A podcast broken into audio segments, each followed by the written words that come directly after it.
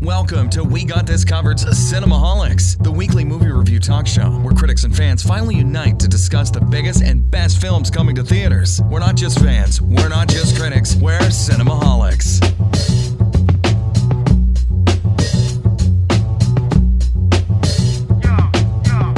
Welcome once again to Cinemaholics, the official podcast of WeGotThisCovered.com. I am John Negroni, and I am from the Internet California.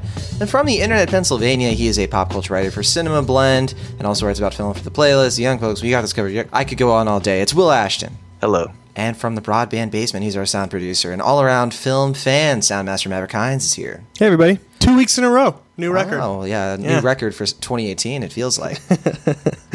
All right, this week we have an excellent show. We are going to be reviewing Christopher Robin, a wide release from Disney, a live action, not remake, I guess, but a continuation of the Winnie Pooh's stories with Ewan McGregor. And we're going to get to that in just a moment. And later we're going to be talking about The Spy Who Dumped Me, BlacKkKlansman, and a couple of other surprise mini reviews coming up. But First off, let's do our off topics. Um, we have a new Anyway, That's All I Got coming this next week, and I'm not going to spoil what it is quite yet, but you may, it may be um, Mission Impossible uh, related. So I guess that is kind of completely spoiling what it's going to be, but uh, that's going to be coming. they, they, they needed more time. They didn't come out with a new episode this week because it's, it's that ambitious. Uh, it's, it's all of the Mission Impossible films, so that's going to be, uh, I think, a good discussion. And then also we have our Q and A episode coming up. Uh, so don't forget to send us your questions. We've been getting questions. Um, they, they've been they've been interesting so far. I almost thought about bringing one to the show today, just to ask, uh, just just to give everybody a teaser. But uh, for now, send all your questions to cinemaholics.podcast at gmail.com or uh, comment on this episode description wherever you find your podcast, wherever you can send us uh, any sort of message, and that should be good. But that's all we have for off topics this week. I'm, I'm ready to talk about Christopher Robin. I uh, this this is a movie that uh, really I, I I was digging through some old tweets uh, the other day, and I found when I first uh, reported on this story of, Christopher Robin being turned, and they, I heard they were doing a live action Winnie the Pooh movie. It was before we knew that Marc Forster was going to be doing it, and uh, I think it was at the time. I think they they had already talked about Alex Ross Perry working on the screenplay, which I, I remember a lot of us were kind of surprised by that. Uh, He's definitely known for some darker stories. Uh, so later on, I think the the script was rewritten a few times by other people, including Tom McCarthy from Spotlight, and and now we have this movie. It's kind of a quirky little thing. But uh, as I said, it's a new wide release. Uh, it's from Marc Forster. He did the films Loungers, Everything Put Together, Monsters Ball, uh, Stranger Than Fiction. Uh, I think he's pretty well known at this point for The Kite Runner, Quantum of Solace, and uh, World War Z, which Will and I disagree on quality wise. And uh, All I See Is You more recently. And also uh, Finding Neverland, which is probably the closest thing to Christopher Robin his filmography includes. Would you agree with that, Will Ash? I guess so. Yeah. Yeah, I'm not being uh, superficial here, but uh, uh, it's an interesting filmography. Do you like his films or do you hate him? Like, what's up? Um, I don't know. I, I think he's very mixed. Like you said, I mean, if you just look at that filmography, it's so diverse in genre and tone that I think sometimes he's really good, and sometimes I just don't think his films are very good. I'm actually, I'll, I'll stand up for uh, Quantum of Solace. I don't think it's the best Bond movie by any means. It's probably the weakest of the um, Daniel Craig ones, but I, I think that one's okay. I'm, I yeah, still I'm think not a fan of- Spectre is the weakest, personally, but uh, I guess people Uh. do appreciate. I know people appreciate a lot of the set pieces in Spectre, but Yeah, I don't know. I think it's all right. I, I think there's a lot to like in that film as well. Um, I don't know. I mean, but World War Z, I think is just a big mess. Um, a I do like Monsters Ball. mess. Come on, What's it? it's a watchable mess. It's barely a watch. I mean, there's one really cool uh, like chase scene. Mm-hmm. I remember like in the like 25 minute mark, but other than that, it's just just not a good film in my opinion. Uh, I guess the Jerusalem scene is what you're talking about. I guess I it's pretty don't remember it too well. I remem't every beat, every line of dialogue. Um, I didn't. John talks about that movie daily. Like j- he's just always talking about that Jerusalem scene. I'm thinking about doing a podcast. It ain't. it ain't World War Z until it's World War Z. Um, yeah, I World War did A to Z, mention- you mean? Wait, what? World, War A to Z. World War A to Z. See, this is why we pay you the big bucks, Well, Man, Um, and then also, we didn't mention Machine Gun Preacher or uh, Stay, which uh, two movies I haven't really seen. But Yeah, I haven't seen that. I know yeah. a lot of people like Stay, but I haven't seen it. Well, anyway, that's Marc Forster. Uh, interesting filmmaker. I, I agree with you. It's definitely a mixed, uh, mixed bag there. But in this live action Winnie the Pooh, uh, who of course was based on the A.A. Milne stories from. Is that how you pronounce his name? Milne? I think so. I, I didn't do any research into this, uh, but yeah, the the Mal- stories from Malay, back in the 20s and 30s. Say again. Maybe Malay. Mill, Mill, I, I don't know. We're probably gonna butcher it no matter what. But um, yeah, so this this film stars Ewan McGregor. Uh, he as a, uh, a working class kind of dad in London. He- you know, he just he just needs to he, he just needs to learn how to be a kid again. Right, works too hard, kind of neglecting his family. His uh, wife is played by Hayley Atwell. Um, he has a young a young child. Uh, I forget I forget the name of the the young actress who plays his kid. But the film, the human characters include Mark Gatiss, Adrian Scarborough, Roger Ashton Griffiths, and Paul Chahidi. And the voice cast, um, we have Jim Cummings, who of course plays Winnie the Pooh, and I believe he does Tigger as well. Now Tigger is credited to Chris O'Dowd for some reason, but Uh, I'm not pretty in the film. sure. That's what I was gonna. I was gonna say. I'm pretty sure Jim Cummings voices both. Well, characters. yeah, there was a controversy about this. He was credited. I think they changed it last minute, but I don't know why. Ah. yeah, that's. I don't know if it was a scheduling mishap or they just weren't getting what they wanted. Um, that makes sense because as soon as I heard Tigger talking in the movie, I was like, "This is not Chris O'Dowd." I don't think. Uh, but yeah, Toby Jones plays Owl. Peter Capaldi plays Rabbit. Uh, Sophie Okonedo as Mrs. Kanga, and Nick Mohammed as Piglet. And uh, I don't think Roo is uh, credited, which is probably probably the bi- film's biggest flaw. Um, if we want to just get right to it. Um, but anyway, uh, without further ado, let's start with you this week, uh, Maverick Hines. yeah, I know you. You just saw this one pretty fresh. You took your wife to go see it, Like- and uh, like five hours ago. No, I'm just kidding. yeah. What's what's your deal with uh, with Winnie the Pooh in general? I don't think it's a I don't think this is a topic or animated or story that we've ever really talked about on the show. No, I, I mean, I don't, I don't have a ton of Winnie the Pooh history in my life, right? I mean, I think like everyone else, I had a little bit of Winnie Poohs in my childhood, but other than that, you know, I'm not, I'm not like a diehard Winnie the Pooher. Yeah, you know they don't have it on like as your wallpaper or anything. I mean, I do, but I took that down. Um, no, but yeah, it's, I, I'm not, yeah, like I, I, you know, I don't have a ton of, ton of Winnie the Pooh history in my life, but that was cool because I got to come to this, you know, pretty, pretty blank, you know, just like whatever. I'm here for, you know, Just I take it in, yeah. Yeah. you're interesting because you get to kind of absorb it without the nostalgia or anything. You can just sort of appreciate it for what it is if you like it. Yeah, yeah, and I, if I remember, there was a, a live action Winnie the Pooh story that came out a couple years ago, right, or something like that. No, Uh, last year. Was it last year? Oh, Goodbye Christopher Robin. I Yeah. thought you were referring to the 2011 animated movie that they did. I haven't seen either of those. Okay. Is the point I was getting to? now. Big surprise for everybody. I know I haven't seen something leading up to a new movie, but That movie, to be fair, Goodbye Christopher Robin was more about A. A. Milne, the his Yeah. Christopher Robin's father, and it was, Ah. yeah, it was it was definitely more like a biopic kind of thing. gotcha, Right. gotcha. People Um, thought this movie was depressing. that one's uh, certainly more darker and gloomier than this one, even. yeah, yeah. It But had ha- goodbye in the titles. Yeah. spoiler alert i guess i don't know uh, anyway that that being said um, i think i went into this expecting it to be i don't know i just i don't i didn't think i was going to take anything away from it or really ha- i kind of expected a paddington situation for me where Which it was you didn't like, to be clear. You're sort of the contrarian on Paddington. Okay but i feel like you love paddington so paddington so much that you frame my views on it as like super negative i didn't like hate the movie by any means were- i just didn't acted like you. I just Maverick. didn't love it. Like I wasn't like You're the only person I know that dislikes this movie. well and it's okay. It's just your personal enjoyment. again, but I didn't like I didn't dislike Paddington as a quality of movie thing. I just like that style of movie was just you know I think my love of it turned you off to the film. that's probably really also think it. I really don't like agreeing with you on Yeah. things. Um, but Hope anyway, you get a heart someday, Maverick. me too, man.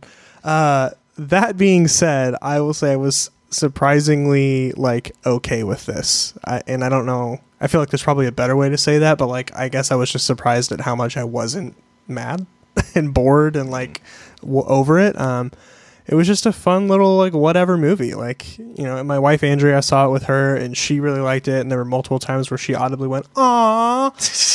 so like I had a feeling, Andrea, because I watched the first Paddington with with her, and she loves these kinds of films. I knew she was gonna. Yeah. right up her alley. Uh, but yeah, so it was it was a fun little experience. You know, it wasn't like I, I don't know that I necessarily was like super invested in all the kind of you know lows low points and high points stuff like that you know it wasn't like a gripping film for me by any means but like it was fun and i i, I wasn't yeah, I wasn't regretting that I like saw it. You're like heavily thinking about or overanalyzing. Yeah, like it's not going to ruin my day thinking about what happened to Pooh or you know like anything like that. But like, that makes like, one of us. yeah, um, but like, yeah, it was it was fun and it was, dare I say, a cute movie. You don't say that often too. I, so I generally don't like that that, means a word. lot yeah, coming from you, that's yeah. about as all that's that's all I've got. It's just cute movie. Put it in the presses. I don't know. Cute movie. Yeah, that's going to be in the trailer now. Uh.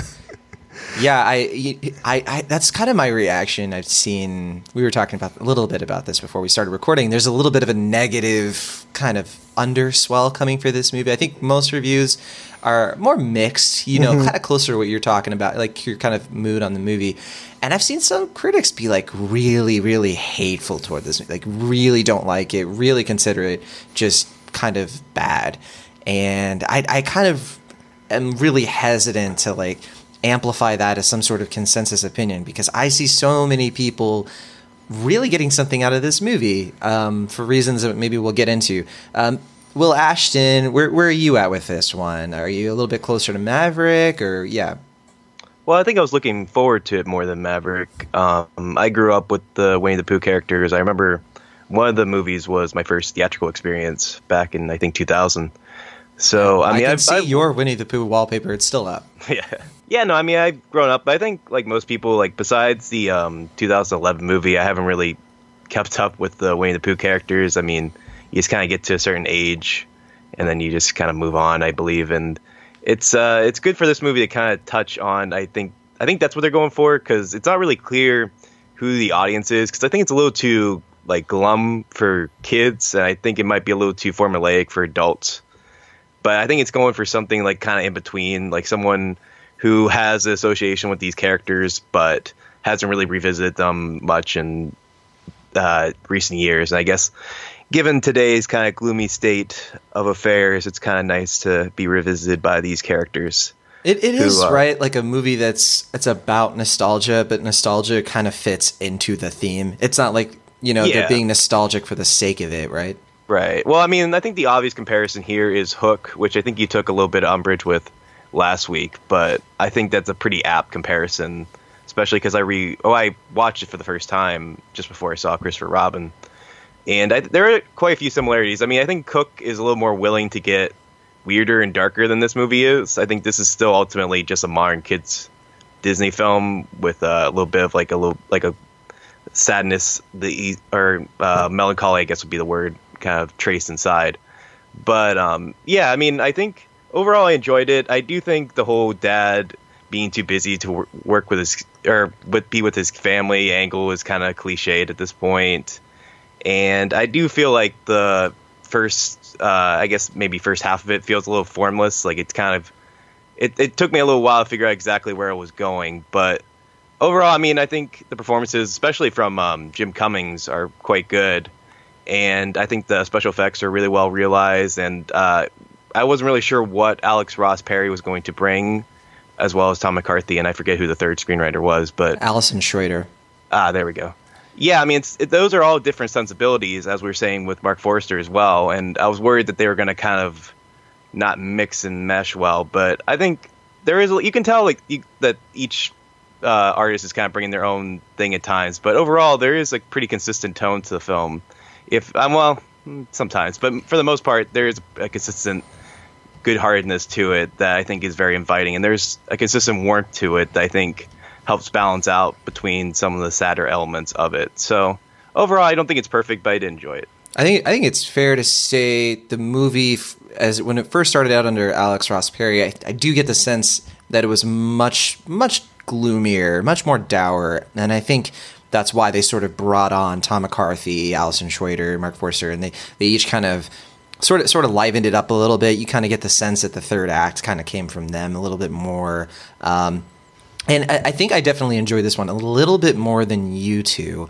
And I, I think I just I I I think I have some differing opinions. Not that I think it's a better movie because of this, but I, I think I did come away from the movie a little bit differently because, you know, I've I've I was thinking that too during the movie. I was like, you know, yeah, they're doing the workaholic dad thing where Christopher Robin is presented as, as this guy who you you have sort of that like kind of Pixar's up in the opening where very emotional, you know, very like tr- a lot of tragic stuff happens. There's literally a World War II scene in a Winnie the Pooh movie, which is just bonkers to me. But you know, I, I really thought that it was kind of effective because they interlace those scenes with you know the Hundred Acre Wood characters kind of reacting to Christopher Robin being away from them. And that's why when I sort of get the sense of like, well, where is this movie going? I I, I think it, it's pretty basic to me. I think it's just about a guy who had a connection with these characters and it's about them drifting apart and maybe coming back together again. And when we go through the scenes of like, you know, what Christopher Robin's life is like as this kind of adult, I think a lot of the times when when we have these workaholic dad characters or we have these like guys who just want to provide for their family they can sort of sometimes the script can paint them in a really negative light. Like they can be less sympathetic because you want the lesson to be you know you need to spend more time with your kids. And i just don't think that move this movie is only saying that which is like why i kind of disagree that it's like it's, oh it's very tropey and cliche because it, especially in the scenes where you have the dad talking to his daughter, it's it's less about like him being like I have to work, I have to work, I have to work, and it's more about he, he's just sort of forgotten like the joys in life and like you you do get the sense that he's trying but he doesn't know how to articulate what he really like he can't really communicate with his kid as well and i think he's more sympathetic to me than a lot of other of those tropes that we've seen like i, I kind of was with him i kind of was feeling like you know like I understood where he was coming from. And that's why when like he first kind of is reintroduced with Pooh and everything, I, I think the movie is less about like, oh, you need to like be a kid again. And it's more a movie about a guy who takes his childhood and uses it to communicate with his kid and create a connection with his kid. And that to me is a little bit different. Like we have seen it before i think a few times but the movie does that so differently. I, I don't want to over criticize the film or like kind of diminish what it is trying to do because I do think that message is there and I think it's present throughout because the third act is all about these worlds colliding. And I don't know. I think the movie's a bit more cohesive than some people give it credit for. Um, I, I, do sort of agree that I, I can see kids getting a little bit bored by this one, but I don't know if I super agree that it's too formulaic for most adults. I think I, I do have like a, this feeling that people will connect with it because it kind of goes to somewhat darker places uh, that are a little bit more like heavy. Like there are some scenes kind of in the middle that are I, I just think really edited well. Uh, however they are, like with the mood and the tone, it's it, it does sort of like blast you in different directions emotionally. But I I don't know. I think for the most part it works. Um, I don't know. Do you agree with any of that, Maverick Hines? Do you think I'm insane? Where we at? Yeah, no, I think I'm right there with you. Where, like, you know, at, at the beginning, I was kind of worried about, like, oh, the working dad thing, right? Like, it, they kind of start playing it, and you're like, oh, okay, so that's what this is going to be. But I, I think you're right in the way that they're not playing it out I, I, I, what you just said was really good. The like the conversations he has with his daughter are where we see like, oh, this isn't that same old thing, right? Like it's a little bit different because, like you said, it's not just all about work. Like he's just trying to find a way to like be happy and connect. And yeah, and he's always staying busy. You know? Yeah, yeah. So it's more about like a guy who just kind of seems out of touch and like has kind of lost his childhood and lost his joy than it is about like, oh, I just got to get back to work. Where you know that's still there, but like I think it's more about what the stuff you said. So I'm I'm right in line with you in the agreement on that. I genuinely think he's he's just like a likable character, and I think they they did the smart thing of when he goes to like his suitcase job. You know, he he's not an Ebenezer Scrooge or anything. He he lit- he legitimately wants the best for his employees, and I think this movie balances the right. Like, it's not wrong for him to care about these responsibilities. Yeah, like he he's in the right. Like he's trying to help people. He's trying to. I think the movie gets a little confusing with some of its. Uh, some some of the ideas going around, like the boss character kind of being like the silver spoon in his mouth character. I, I don't think they they fully deliver all of that. I think the the solutions that happen in the third act are a little silly. Yeah. Um, I don't know. What's your reaction to that, Will? Uh, yeah, no, I, I agree with most of what you said. I do think, like you said, I mean, I think the little moments are what stand out to me more than like the tropey stuff we were talking about. I mean, when I say it was a little maybe too formulaic for adults. I mean, like I, I don't see like all of them being taken back. But I do see some maybe being like, "Yeah, this is this is a little too familiar." But I agree. I think they developed the characters enough to the point where you do like you understand where Chris is coming from. You do understand that Winnie the Pooh just wants that guy, and you can understand that the parents and the daughter just want their father or husband there. Um, yeah, I think that stuff works. I don't think it could. I don't think it's like great. I think it could have been better, more fleshed out. That's I guess more where I'm coming from. Whereas I felt like they valued cuteness over complexity. But um, I don't know. It did actually kind of remind me a little bit of uh, Pete's Dragon last year, where there is like Much you're saying, like in the, sure, but there is like like a little bit of an indie sensibility to that movie. Right. Well, like I'm saying I want to be super clear. I think Pete's Dragon is a much better film than this one. Personally. Sure, yeah. No, I mean I agree with that. I'm just saying, like Pete's Dragon, there is like that kind of like uh, indie sensibility that I felt like was captured here at times. Like there's certainly some shots um, towards the beginning that feel like more like an indie film than like something you expect from a multi-million dollar Disney film.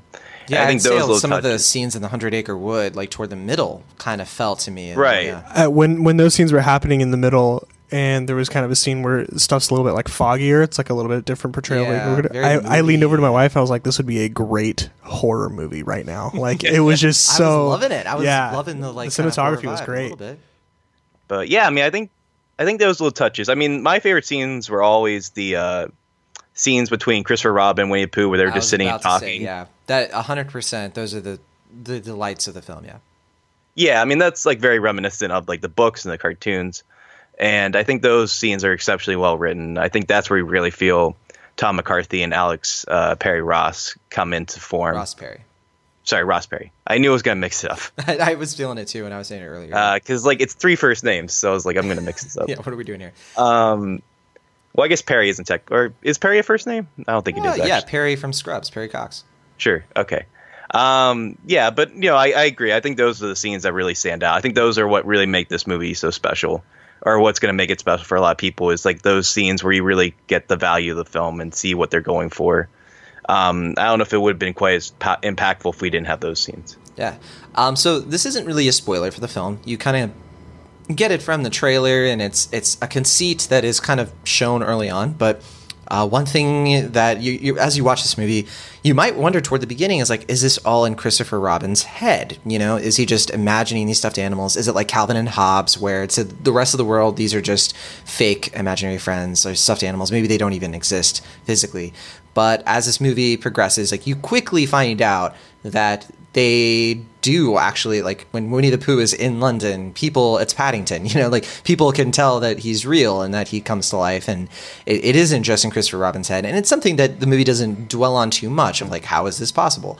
Um, and but it is a movie that if you take it literally, I do think that that can throw a lot of people off, uh, you know, slightly and it's an interesting decision for them to make. One that I think basically works. I, I don't I don't see how they could have done it a different way. Like I kind of like the way that they use it to, as I was mentioning early earlier, to sort of combine, um, or they, use it in a way where Christopher Robin is able to bring his childhood past to his family, and uh, he's able to use that to connect with them and to sort of like rediscover like joy and and uh, things like that, and they get to be, take part in that. Uh, but what, what do you think, Will? Do you think that was a good call? Yeah, I mean, I think with Paddington, I liked it more because they didn't get so caught up in that. It's just like there's a talking bear, like no one's gonna question it, like don't worry about it.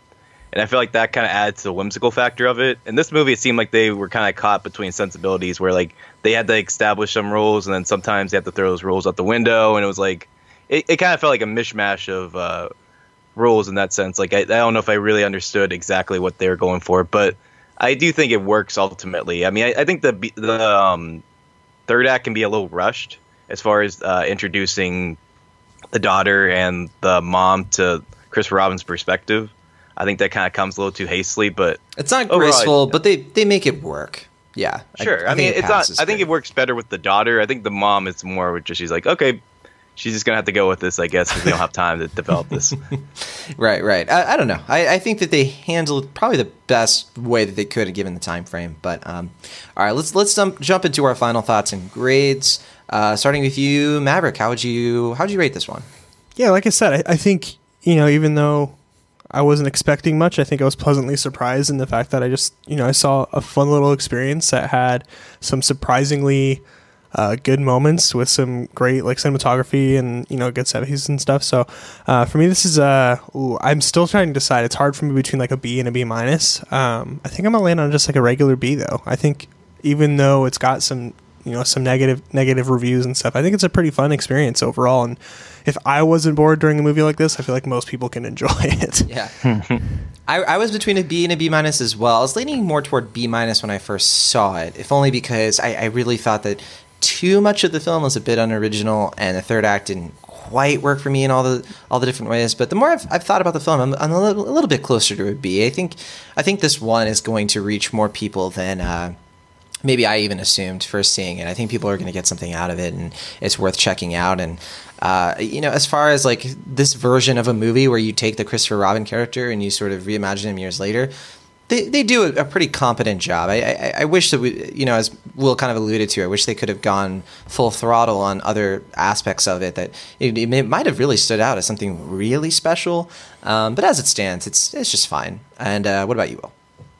Yeah, I'm actually uh, right around the same area as you guys. I'm between a B and a B minus, and um, I don't know. I was mulling it over. I think I'm going to go with a B minus. It's it's a solid film. I do think the second act is probably the strongest, like you were saying. I do think the third act feels a little too hasty, and I think the first act could have been tightened up a little bit. But overall, when it works, it really works. I think Jim Cummings really stands out here. I hope there's like some voice acting recognition that he can get because I think Yeah. his performance is really tremendous. Um, and I, I do think, like you said, the cinematography is good. There's some beautiful moments inside. Um, it, I think the Calvin Hobbes comparison is pretty apt. I don't think it's quite that good, but when it is, that like it gets to that level better than I've seen most other films with stuffed animals. I can almost assuredly say. Um, yeah, it's it's a pretty good film. It actually kind of reminded me of a book I read in high school called The Tao of Pooh, where it takes like these very kind of adult concepts and puts them through these kind of wholesome, winsome characters. And I think in that sense, it's going to really stand out for people. But I don't think it's a classic. All right, yeah, and standard August movie. I guess that's the best way to put it. Um, Yeah. That's our review of Christopher Robin. Maverick, you have to run. Yeah, sorry guys. I wanted to make sure I was here for the ma- uh, main review, but I don't have anything for main reviews because I spent all week crying over season one of BoJack Horseman again. That's right. You've been really Nice. exploring. Yeah. Don't forget to listen to that bottle episode. It's still in our archives. All right, guys. Well, you have a good day, and I'll see you guys next week. See you, Maverick. All right, let's get into our mini reviews, starting with The Spy Who Dumped Me. Now, The Spy Who Dumped Me is obviously a play off of the James Bond film, but of course, most people are going to remember the uh, The Spy Who Shagged Me. I think is more That's the uh, Austin Powers one, right? right. Of course, I think that's the more pop culturally relevant. Yeah. Film. The Spy Who Loved Me, yes. So anyway, uh, The Spy Who Dumped Me is a new kind of action comedy. I think action comedy is the right way to to talk about this one. It's from director Susanna Fogel. It was co-written by her and David Iserson. Uh, the movie stars Mila Kunis, uh, Katie McKinnon, Justin Theroux, and Sam Heughan. And it's about these two two young women who uh, they they find out that Mila Kunis' character uh, just got dumped by a spy. She didn't know he was a spy. It kind of launches her into this uh, whirlwind, you know, I was going to say worldwide, worldwide whirlwind adventure throughout Europe, where these two characters really uh, some, some some crazy things uh, go down. This comes from comes to us from Lionsgate. Uh, it's been getting kind of mixed reviews, but I think some people are kind of coming away from it, uh, kind of enjoying it for what it is, uh, but not taking it too seriously. Where do you stand on this one? Will I I talked about it very briefly last week. Uh, tell us about it. Well, I was hoping to see it. Um, I unfortunately had to get called into work, but I it looks like oh, sorry. For some reason, I thought you saw this. No, you're okay. Yeah, I, I was planning to. It was like a very last minute thing where I was I saw Christopher Robin. I was going to see Spy Dump Me right after, and I got a call from work, so I had to leave. So it was unfortunate. I wanted to check it out. I still I still want you to check this one. It is such a weird movie. It's very R rated. Um, because and I wish I wish I could go into detail. Like if I could I could probably sell this movie to you by telling you certain things that happen that are so outlandish, so gory, and not just gory, but like stylistically gory, which you just don't expect when you watch this movie. It, it's like, especially because the first thirty minutes are pretty awful. You know, it's it's very slow pace. Like it drags you through this sort of introduction of who these characters are, and the movie kind of knocks you for a loop for like what it's actually going to develop into but it actually works to the movie's favor because it develops into something much better than i think the opening premise suggests.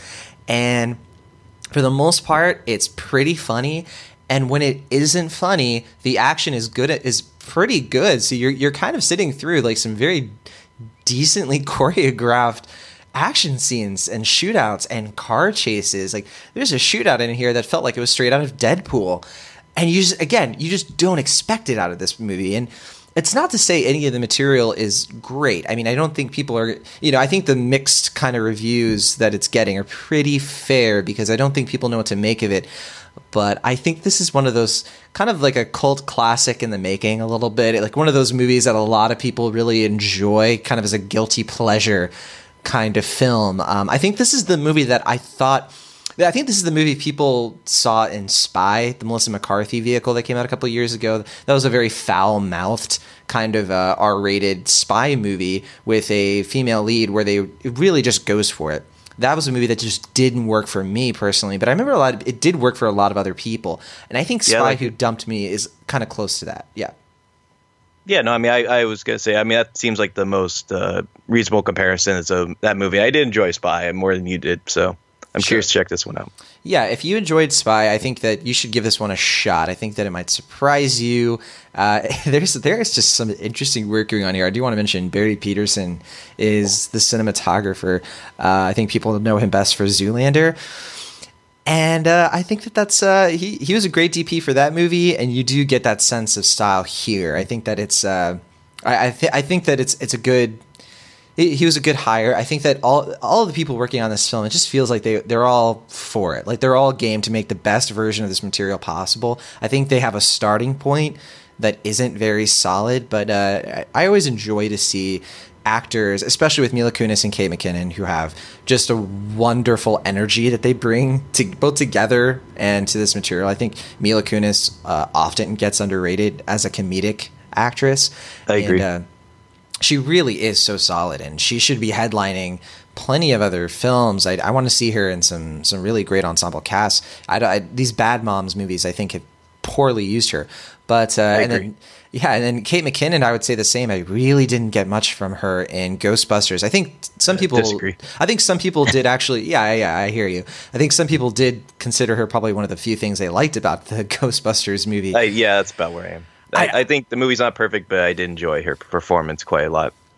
I, I, think she's I think she's much better realized in this one personally. Um, and, and, it's not to overhype the movie. I, again, most of it, it, it does kind of land with a thud joke wise. A lot of jokes fall flat, but because it's such a cheesy whatever movie, you, it, if you're game for it, I think that you're gonna have a good time. I certainly did. I I was very surprised walking away from this movie, kind of really feeling surprised by how much I I, I enjoyed it for the most part. Uh, and it's even a movie I would consider watching again. You know, maybe renting it and introducing it to a couple of people who I think might enjoy it and. Uh, that that's Spy Who Dumped Me. I, I give it kind of kind of on the low side of B minus. It's it's really schlocky, you know. I, I don't want to I don't want to make it sound like it's something people are definitely going to like. It does feel like that kind of C plus movie that uh, I think is the when it works for people, it's going to work plenty. But I want to bump it up to a B minus, if only because I do really like that Susanna Fogel.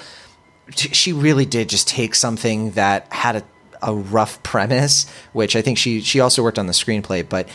Uh, I, I, think that she did she did a great job here. I think she and she and Barry Peterson uh, work pretty well together, and I think the casting of Mila Kunis and Kate McKinnon was pretty inspired for the most part. Uh, Justin Theroux, not not quite much of a standout here, but Sam Heughan definitely. Uh, I, I want to see more from this actor, uh, who I, am not as familiar with him honestly.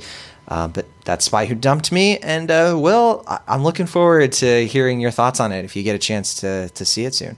Yeah, I mean, like I said, I'm disappointed I didn't get to see it. I would have if I didn't get called into work, so hopefully I get to see it soon. All right, that's Spy Who Dumped Me. Let's talk about BlacKkKlansman. Uh, Will Ashton, you saw this okay. one. Um, this is, of course, the new Spike Lee film. Tell us everything. Yeah, like you said, this is a new Spike Lee movie, and it's also produced by um, Jordan Peele which is uh, quite the get these days. Um, it's a true story based on a real well, I don't know how much of it's true, but from what I can gather, um, there was a rookie cop who uh, found the number for the Ku Klux Klan in like the newspaper. Yeah, the, it's uh, about Ron Stallworth. He wrote a Ron book. Stallworth, yeah. he wrote a book about this movie, and this movie is adapted from the book. I think that he Yeah. actually helped them um. I think it's one of those cases though where like they bought the rights and started to make the movie before the book came out because the book only came out I think last year or something. Anyway, yeah, so he see he gets a number for the Ku Klux Klan in the newspaper, and he gets through this uh, big elaborate scheme to essentially try to take down the Ku Klux Klan. But as a rookie mistake, he actually uses his real name when he calls them, so he has to have another cop played by Adam Driver assume his identity when he infiltrates the uh, white supremacists. And uh, it's it's a really kind of crazy little movie, and uh, I would say it's probably um, pr- probably one of the best Spike Lee movies we've gotten in quite a while. Um, there's so much here to like and appreciate. It's going to be a little long. It's about two and a half hours, so that might be a bit much for some. And I do think there's a segment kind of early in the film with Alec Baldwin that might be a little divisive. I personally didn't think it was necessary, but I can see why some people will appreciate. It's certainly a Spike Lee touch, but um, overall, no, I think this is a really crowd pleasing, engaging movie that's not only uh, speaking about something that's really relevant, but doing it in a way that's really magnetic and really gonna, uh, you know, get people's attention. Yeah, I mean the performances here really stand out. I think Adam Driver has proven himself multiple times at this point that he's a great up and coming actor. But uh, I think what's really the person who's really gonna stand out, and I'm blanking on his name. I feel bad, but because I don't want to call him Denzel Washington's son, John but, uh, David Washington. Yeah, there you go. Thank you. he is the son of Denzel. Yeah, I know, but I didn't want to just I didn't want to make it sound like it was nepotism. Like he does quite a good job. He was also he's also in um, Ballers right now. I've only watched the first couple episodes of Ballers, so I wasn't super familiar with his work beforehand. But he really stands out. He does have some of his dad's like natural kind of screen charisma. I'm but, so uh, excited to see more from this guy. Yeah, he's, I mean, more of a professional athlete in recent in not really? recent years. Yeah, yeah, he's a running back. Uh, he played for the uh, oh gosh, um, the Rams. Uh, a- Okay. yeah, back in 2007, 2006, mean, something like that. You know me, I know nothing about football, so um, yeah, I didn't know he had that professional history behind him. But But I um, think I think Ballers was like probably the his first like big role. I want to say like it, I- Yeah. I, don't I don't think he was in a lot of things as an actor before that. And I think that was only about three years ago. So th- I think this is this might be his first movie, um, unless he he I think actually no, that's not right because he was in uh, Malcolm X. He has like a small role in that. right, yeah. Yeah. Yeah. Well, this is his first leading role, Oh, for sure. for sure. uh, yeah i mean and he really makes the most of it i think he's really going to get a lot more attention after this part I because I, he- think he makes yeah. the most of it like i said he does have his natural dad's charisma but um Mm-hmm. I think he did he work really with ma- RZA at one point too. I want to say.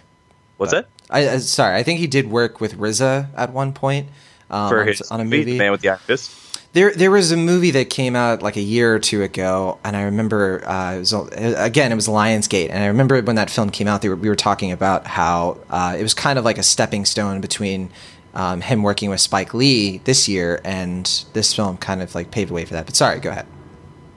interesting I'll have to mean, look like it up said, to I mean, remember, I'm I super forgot what the familiar movie with is. his work beforehand but uh, yeah he really makes the most of it here and i'm looking forward to seeing what he does next yeah i mean i don't want to give away too too much because i think part of the movie's charm is its surprise factor this is one of those like so crazy it's true movies the only thing i will Mm-hmm. say is um topher grace plays david duke in the movie and it's quite unfortunate how good he is here in the sense He's, like, he's talked about it in like interviews of like it kind of messed him up.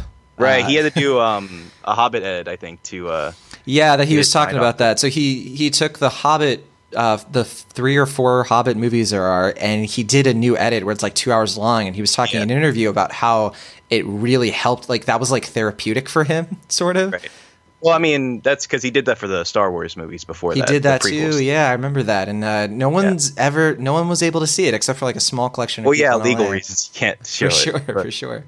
Uh, yeah, I mean. I'm, I'm surprised he doesn't jump more behind the camera, as far as I know. I think he wants to. I think he's sort of saying like this is his. Pra- I think he's kind of paving his career for like directing, um, because I think like this editing has sort of given him an idea of like how you can start making movies. He he touched on that a little bit in one in one interview I came across that Yeah. like this has sort of sparked an interest for him. Yeah.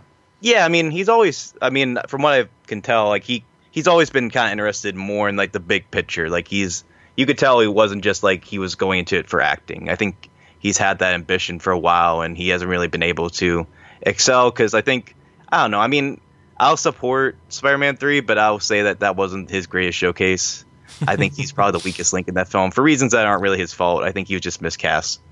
Um, but I think that's kind of that brought him down for a little bit, and I think that might have humbled him a little bit and uh, brought out these kind of great performances like he does right here, where he really showcases what he can do. But I'm hoping the next performance they gives make his a character who's a little more likable than David Duke.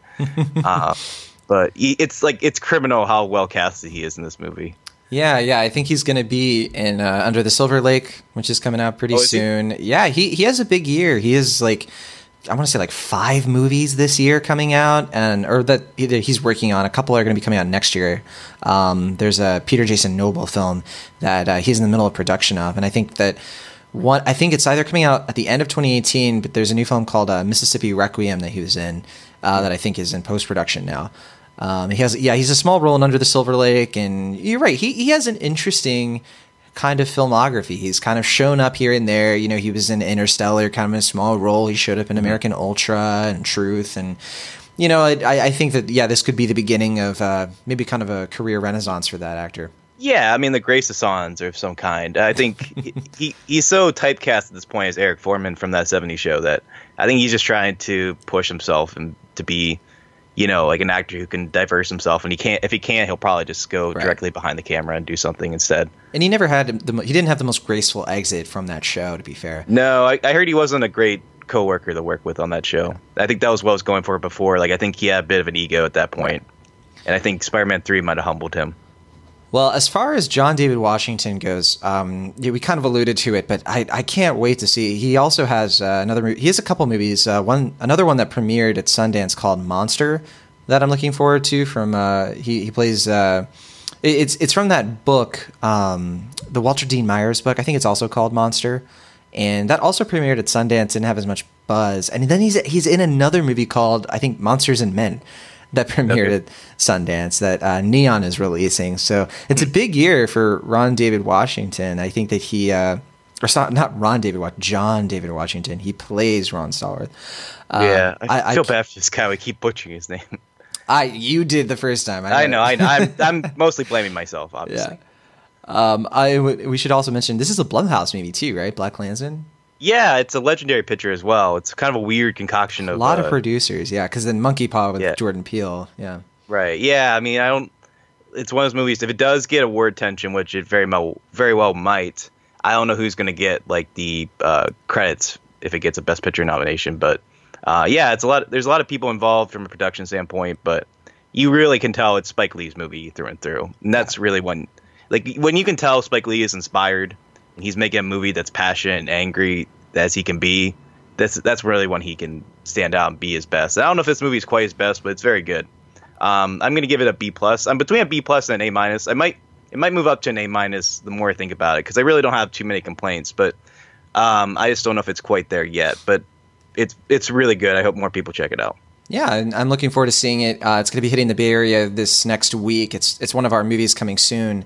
Um, it'll it'll be uh, hitting actually a, a kind of a wide release for the Bay Area. It's going to be in like areas that don't usually get this like first round of limited. But uh, yeah, I'm I'm very excited about this one. I I based on the like it, it premiered at Cannes Film Festival and it. Uh, it won the Grand Prix, so I, I could see this one, you know, really jiving with the Academy and maybe getting some Oscar attention. Um, do you think that might be the case?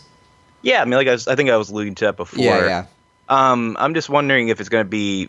I, I'm just hoping it's not going to be a case where it's like only Topher Grace is recognized. Not that he doesn't deserve it. It sounds like our Detroit conversation from last year. A little bit, Um, which got nothing.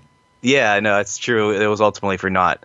But um, yeah, I, I think it definitely has the potential to get a lot of recognition. I think certainly for best screenplay and best picture and uh, maybe best actor and best supporting actor. But it's too early to know for sure. I mean, we'll have to have that the conversation later in the year, but it's certainly a possibility. All right. All right, moving on. Uh, let's talk about Sharp Objects. Uh, this is a new mini series uh, that has come out on HBO. Some big names attached, and I've been watching this one and loving it. I've been waiting to talk about it since it's a little bit more into its uh, into its release. And uh, this is from Gillian Flynn's uh, debut novel, um, the first one Flynn did, which uh, is also called Sharp Objects. Oh, oh, it's her debut. Yeah, yeah. Well, it was her first. I, it was her first book. Um, I think pe people know Gillian Flynn much better, probably for Dark Places, for Gone Girl, Mm-hmm. um, and she. Uh, a lot of people don't know this, but she was actually a, a TV critic for Entertainment Weekly. I, I feel like that gets lost in the conversation sometimes. Um, that's I how, remember kind of how she got her start. Yeah. But uh, this new this new miniseries, uh, it's been getting a lot of buzz because mainly because the the lead performance from Amy Adams um, has been something else. Uh, I I really really respect Amy Adams as an actress. I think that she has had not an underrated career. I think people do recognize just how just fantastic, like how such a great performer she is. Like very, Yeah. and she's gotten a lot of acclaim. We should be super clear. I mean, roles Right. like uh, Doubt and Arrival and Batman v Superman: Dawn of Justice. Uh, no, but really, I, I think Sunshine Cleaning is probably my personal favorite. Uh, Oh, really? her. You're a sunshine cleaning guy. I really, really love that movie. I revisit it at every couple of years, honestly. Oh, really? Um, yeah, I, I've only seen it once. I don't remember it too well, to be honest. But I, I, I, remember liking it. I remember checking it out again. It's one of those movies that uh, it's kind of comfort food for me a little bit. Sure. Um, I, I think that she and Emily Blunt are just they're just it's kind of like Kate McKinnon and Mila Kunis. They, they bring such a wonderful chemistry and energy to each other. Uh, in this show, uh, the other lead performance is Patricia Clarkson, who plays her mother, and it's kind of a haunting performance, honestly. Um, so this this show is about a crime reporter who lives in St. Louis, Missouri. So right off the bat, one thing I really enjoy about this show is that it's definitely a location that you don't usually get to see much of. Uh, Missouri. Um, she goes from the big city. She grew up though in Wind Gap, which is kind of a small town, and she's assigned by her uh, boss at this uh, newspaper to go back to her hometown and investigate a pair of murders that have been going on in the town. And so she goes back to her childhood home. She has to uh, kind of not reconnect is probably too generous of a term, but uh, sort of recollide with her mother, Dora, who is a kind of, kind of the town's like socialite. She really cares about like appearances and things like that. She also reconnects with um, the half sister that she she never was really close with, who's much younger than her, and a lot, lot of great performances here. Um, Chris Messina, who people might remember from Blame, uh, the film from uh, Quinn Shepard that came out earlier this year. Uh, he has a main, he has a lead role here as well. No, it's probably a supporting role. Is more fair to say. And so far, there are uh, four episodes, um, and I, I've been going through it and it, it really is pretty wonderful. I think they're just doing eight so far. So it's about half in.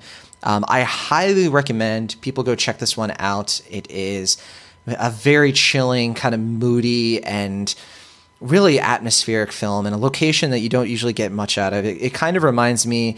So, so two things about it. it. It does sort of have the like setting, the kind of like wonderful setting of uh, Columbus, a movie that I really enjoyed because of its unique setting. Uh, but then it also has a lot of the like Gillian Flynn. Um, I don't want to say tropes, but like the things that she usually goes to in her writing. You know, there's a murder mystery, there's kind of an investigative wing to it. Um, it's got it's HBO, you know, so you kind of get the sense of like True Detective and things like that. The material though is it's less about the mystery and it's more about the suffering and self harm of the Amy Adams character. The show takes you back to her childhood a lot. Um, and she's played the young actress who plays her. I'm blanking on her name. You remember she was uh, the young girl in It. She played Beverly.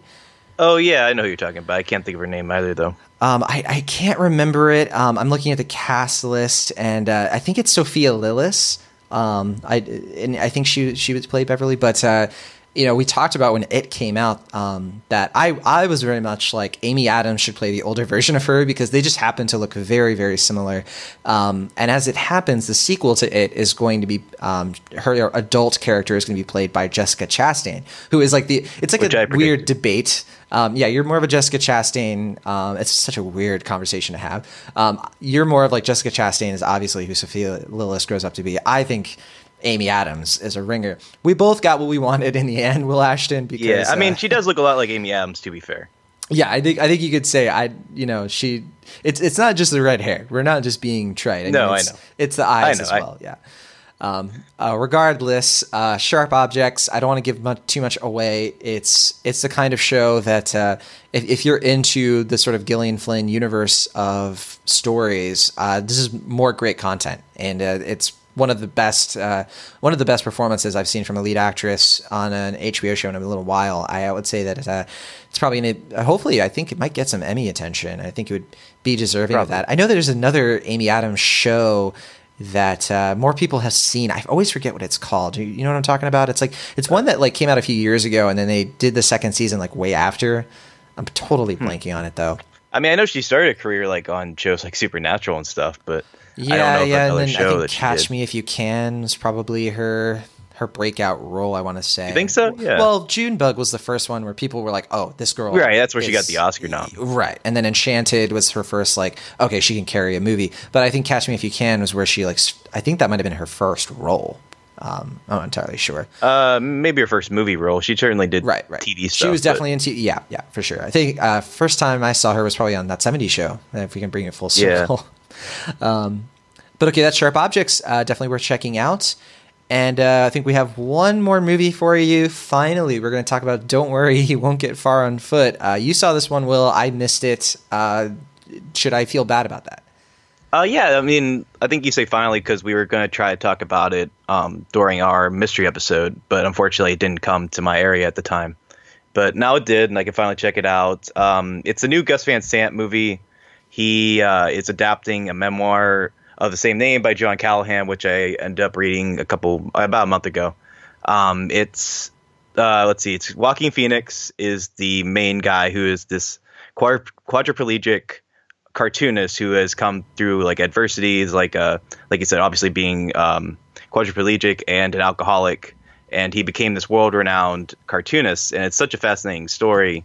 And I think what really made the book stand out for me was his perspective, because he has like this kind of uh, pitch black sense of humor about everything that isn't really like edgy like a lot of people are right now, but it's more like him just trying to take all this terrible stuff that uh, happened to him and make the best out of it, find the optimism in the darkness. And I think that's a really kind of interesting perspective. And I think the one thing that really is missing from the story is his perspective. I think the movie itself is kind of, it gets lost, I think, because it's somewhere between a traditional biopic and a traditional Gus Van Sant movie. And I guess it's kind of the mending of two of Gus Van Sant's kind of qualities, where he makes movies like uh, Elephant and Gerry, which are kind of out there and bizarre, and then he makes movies like Milk or like Goodwill Hunting, which are a little more traditional. And this one ultimately ends up somewhere in between. I would say not really for the better. Um, it also stars Rooney Mara, Jonah Hill, um, and Jack Black, who I think is maybe steals the show. Honestly, Oh wow. uh, he only gets like two or three scenes, but he really stands out.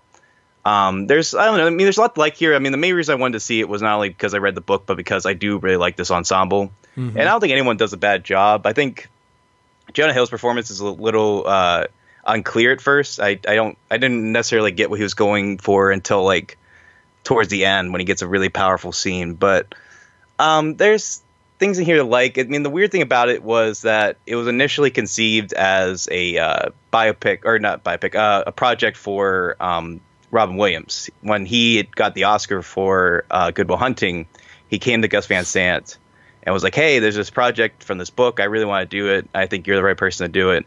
And because Hollywood is the way it is, it just didn't come together. And I guess when he passed away, uh, the producers were like, "Hey, do you want to finally tackle this movie?" And I guess he did it partially as a tribute to Robin Williams' legacy. And I think you can kind of tell, like, I think as good as Joaquin Phoenix can be, you can kind of see this is a project made with uh, Robin Williams in mind, and you can tell by the way the script is written that has a lot of uh, like a very '90s sensibility that is a little more distracting than it is charming. I think. But I mean, there's things here like. I think the style is it's weird because like the movie doesn't take a straightforward linear uh, narrative approach. It slices everything up, and there's a time there are a couple times where that can be effective. But I think overall, it just kind of makes the narrative a little jumbled, and I don't think it's it's really gets the impact of a lot of individual scenes. It feels more like sil- silhouettes than like a co- uh, cohesive story. But as it stands, it's not bad. I just kind of wish it was better. It's more just like a shrug of a film where it's like it could have been better, but could have been worse. ultimately, I think it's just okay. I don't think it's what we could have gotten, but at the same time, we could have gotten worse. So I gave it a C plus. Okay, I you know I still really want to check this one out. Um, I think it's worth checking out if you're interested in the project. I, you know I, I one of, one of, you mentioned the ensemble and uh, first of all I I was already interested in this one because Danny Elfman does the music and you know I'll, I'll listen to anything that Danny Elfman scores um, but it sounds like I should probably just check out the, the Uh, soundtrack. Danny Elfman, you said? yeah, yeah. Oh, I didn't know that. Yeah, and it, it, this is an Amazon Studios film, so eventually it should be coming to Prime Video. So that's probably when I'm going to wait and catch this. I, I yeah, was- you don't need to see it I, in theaters. I, yeah, I had a pass to go see this at the the film, the San Francisco Film Fest, and um, it ended up being one of the movies I kind of traded to go see something else. Um, yeah. but I do really like Gus Van Sant, and I love Rooney Mara, and I love Joaquin Phoenix.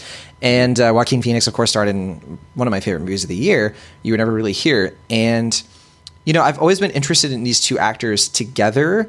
Um, I know. Let's see. I think her was probably the first movie they were both in. They're they're together in real life. Yeah. Yeah, I was Um, going to say they're a couple. Yeah, and they're going to be together in that Mary Magdalene film. Yeah, which um, may never get released in the U.S. which is very interesting. Yeah, I know Chiwetel Ejiofor is also in that, but I mean, this is that. I think that it's. I, I don't understand how a movie like Mary Magdalene can. Who who greenlights that at this point? Um, regardless, I, I don't know. I, I I mean, there is an audience for that type of film. I don't think they're ultimately going to get it because of like legal issues, but Right. I think if they somehow found a way to release it next Easter, they might get like a quick buck out of it. they have to know though that the backlash is going to overshadow any quality think, the, food, the movie might have. But I don't know because don't it's, know. it's not like a Pure Flix film, right? So like I don't know, see yeah. it. And these aren't it's the guy exactly did Lion. Right. And these aren't actors who are normally attached to these films that like are sort of tapping into like the white evangelical audience. So I, I don't know. I don't really, I don't really see that working. I, but uh, regardless, uh, I, I, I much it's it's I don't know how to articulate this. Really, I deeply respect Rooney Mara and Joaquin Phoenix. They they've been part of some of my favorite films the last decade. Okay, and I think that they they consistently get attached to good projects, and so it, I don't know. I guess it just kind of bums me out that like one of the movies I, I was looking forward to this movie because I was wondering if this would be like the first time they're together in a film and they're like actually together, where we could maybe see something kind of reminiscent of like you know like the the films of classic Hollywood where you have these two actors who are together in real life and you get to see that chemistry unfold on screen. These Yeah. days, it doesn't happen as often successfully, in my opinion. Um, you can counter that, but um, No, I'm sure I mean, we can think of examples. I think you're right. No, I, I think you're right. I mean, there's an example or two I think you could list, but it's escaping my tongue at the moment. Um, I think if you're going in just for that angle alone, I mean, I don't think you are, but I mean, Nah. just looking at that perspective alone, I think it's fine. I don't think. I think the biggest problem with that is that Rooney Mara's character isn't really fleshed out. Because like in the book, she only has like one scene, and it's not really clear if she's like a real person or not. Because it's like at the height of um, John Callahan's like injuries and his medical process. Yeah. So like there's like a they they, expand her character here to give him more of a uh, romantic fling, which I think kind of backfires in some ways because it just makes her character seem like almost like a manic pixie green girl at times. The, But, the um, trailer I think definitely Mara- gives that impression of her. Yeah. Yeah, I, I, I mean it's it's weird because I think it's one of those things where I think it works better in the book because I think it's going for something a little different. But in the movie, it, it's okay. I mean, they have clear chemistry together, and I think there is a charm to their relationship. But I wouldn't see the movie just for them alone. But I think if you like them, and you're just going to be charmed by them. All right. Well, that's uh, don't worry, he won't get far on foot, and uh, that's a C plus from Will. Uh, so far, I think BlacKkKlansman in this episode has been probably the movie that we we most recommend collectively. Um, but yeah, I uh, hope you check it out. Yeah, yeah, I definitely will. All right, so here are films coming out next week. Uh, there's a lot this week, um, which is interesting because uh, right before we did this episode, I had it all listed out, and uh, it looks like a lot of studios um, took their indie films and just like dumped them on like the August 10th release schedule. So, Yeah. but the big movie this week is still The Meg, uh, which is a new film from Warner Brothers, wide release this weekend. Um, this one's from Jon Turteltaub, uh, who, yeah, if you heard that, um, you might be thinking of BoJack Horseman, which you mentioned earlier. Um, but of course, Jon Turteltaub did. Uh, he, he's he's definitely like a you know, well-known filmmaker. I think people probably best know him for Cool Runnings and Think Big, While You Were Sleeping. Uh, he did both the National Treasure movies, and uh, his his last few films haven't been uh, very well received. The Sorcerer's Apprentice and Last Vegas being two of them.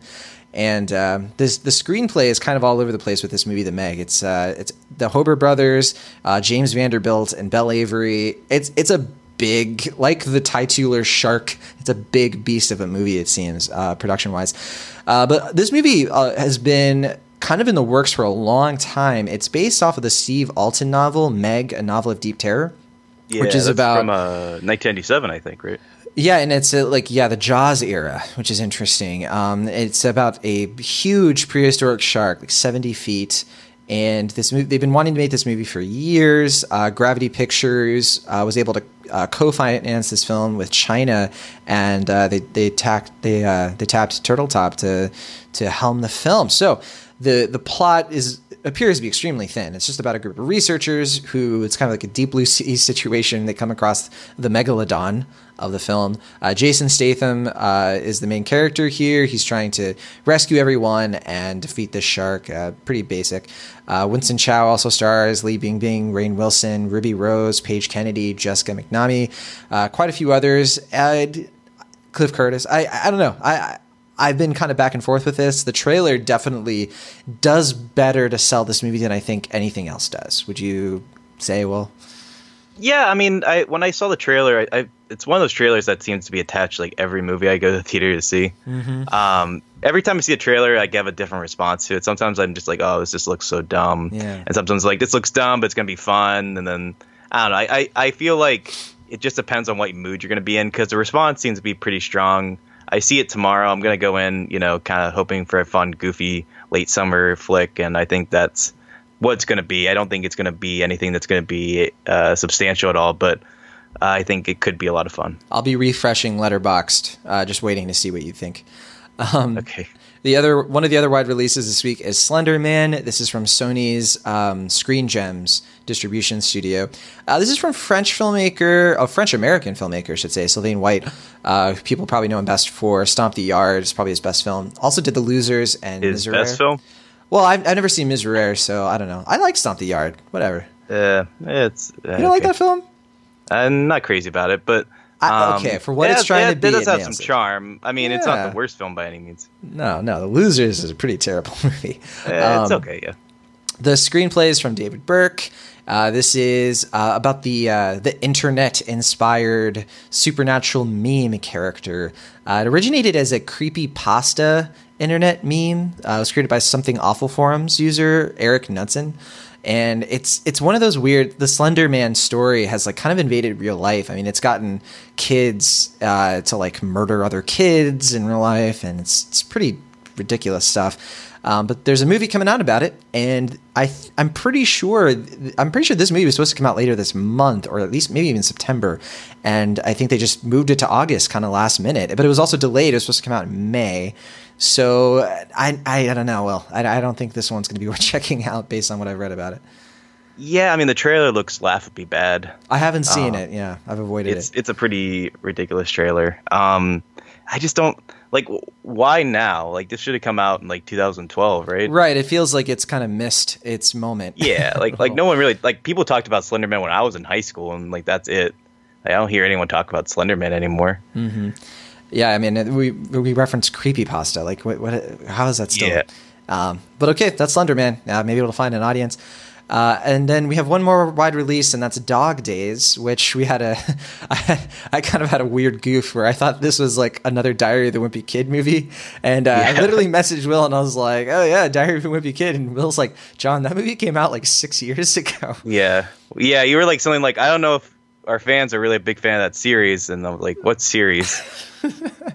yeah, this is not a series. This is a Dog Days is about dogs. Uh, this is from Ken Marino, who uh, is an actor turned filmmaker. He uh, he also he directed How to Be a Latin Lover, um, which uh, I don't know. I didn't see that one, but uh, this is his second movie. It was Uh, just okay. It was written by Elissa Matsueda. Um, yeah, it's, it's I, I've heard it's better than like Overboard, but um, which is Never saw that one. Yeah, Overboard was that movie that came out, the remake, obviously. No, I, I remember. Yeah, yeah, yeah, uh, yeah. It wasn't that long ago.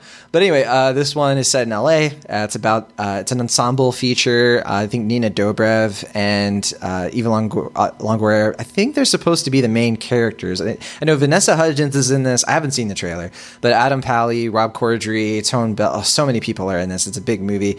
Um, Finn Wolfhard, weirdly enough, the Stranger Things kid.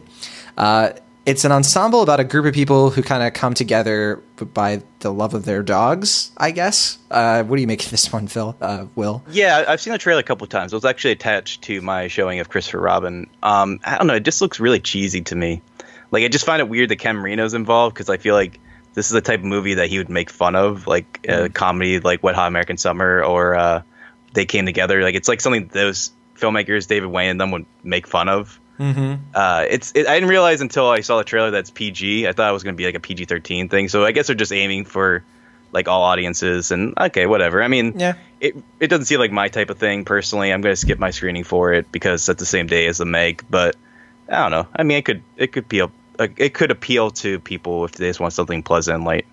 There's a reason they call August the second January of uh, the year. Um, Yeah. It, it, it it's just where sometimes studios will just dump movies Well- because, you know, yeah. I will say like January usually has a reputation for. I guess now they've they've pushed past it, but usually it's just like movies they know suck and they just want to see if they can make any money. August has a reputation of just being like we have no clue if this is going to make an audience or not. So just throw in August and see what happens. Right. That's So, probably the key difference. Yeah. yeah. Um, that's Dog Days. Uh, yeah, this is an I didn't mention, but it's from LD Entertainment. Um, and then we have we have a bunch of limited releases. Gonna kind of breeze past most of these. We already talked about BlacKkKlansman. Uh, that's going to be hitting its limited release. Uh, it's a Focus Features film, and uh, definitely excited to check this one out and maybe have a follow up conversation about it.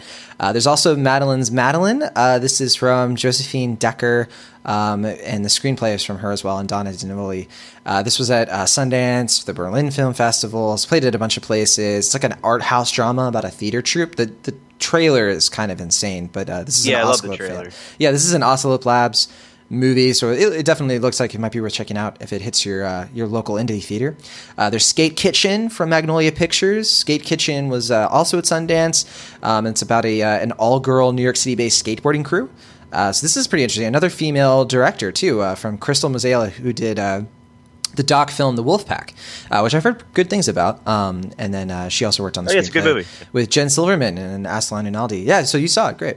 Yeah, yeah. Actually, I saw that one by accident. Oh, once, okay. but uh, it's actually quite a good documentary. All right, yeah. So th- that's from Magnolia Pictures. Uh, I definitely want to check out Skate Kitchen.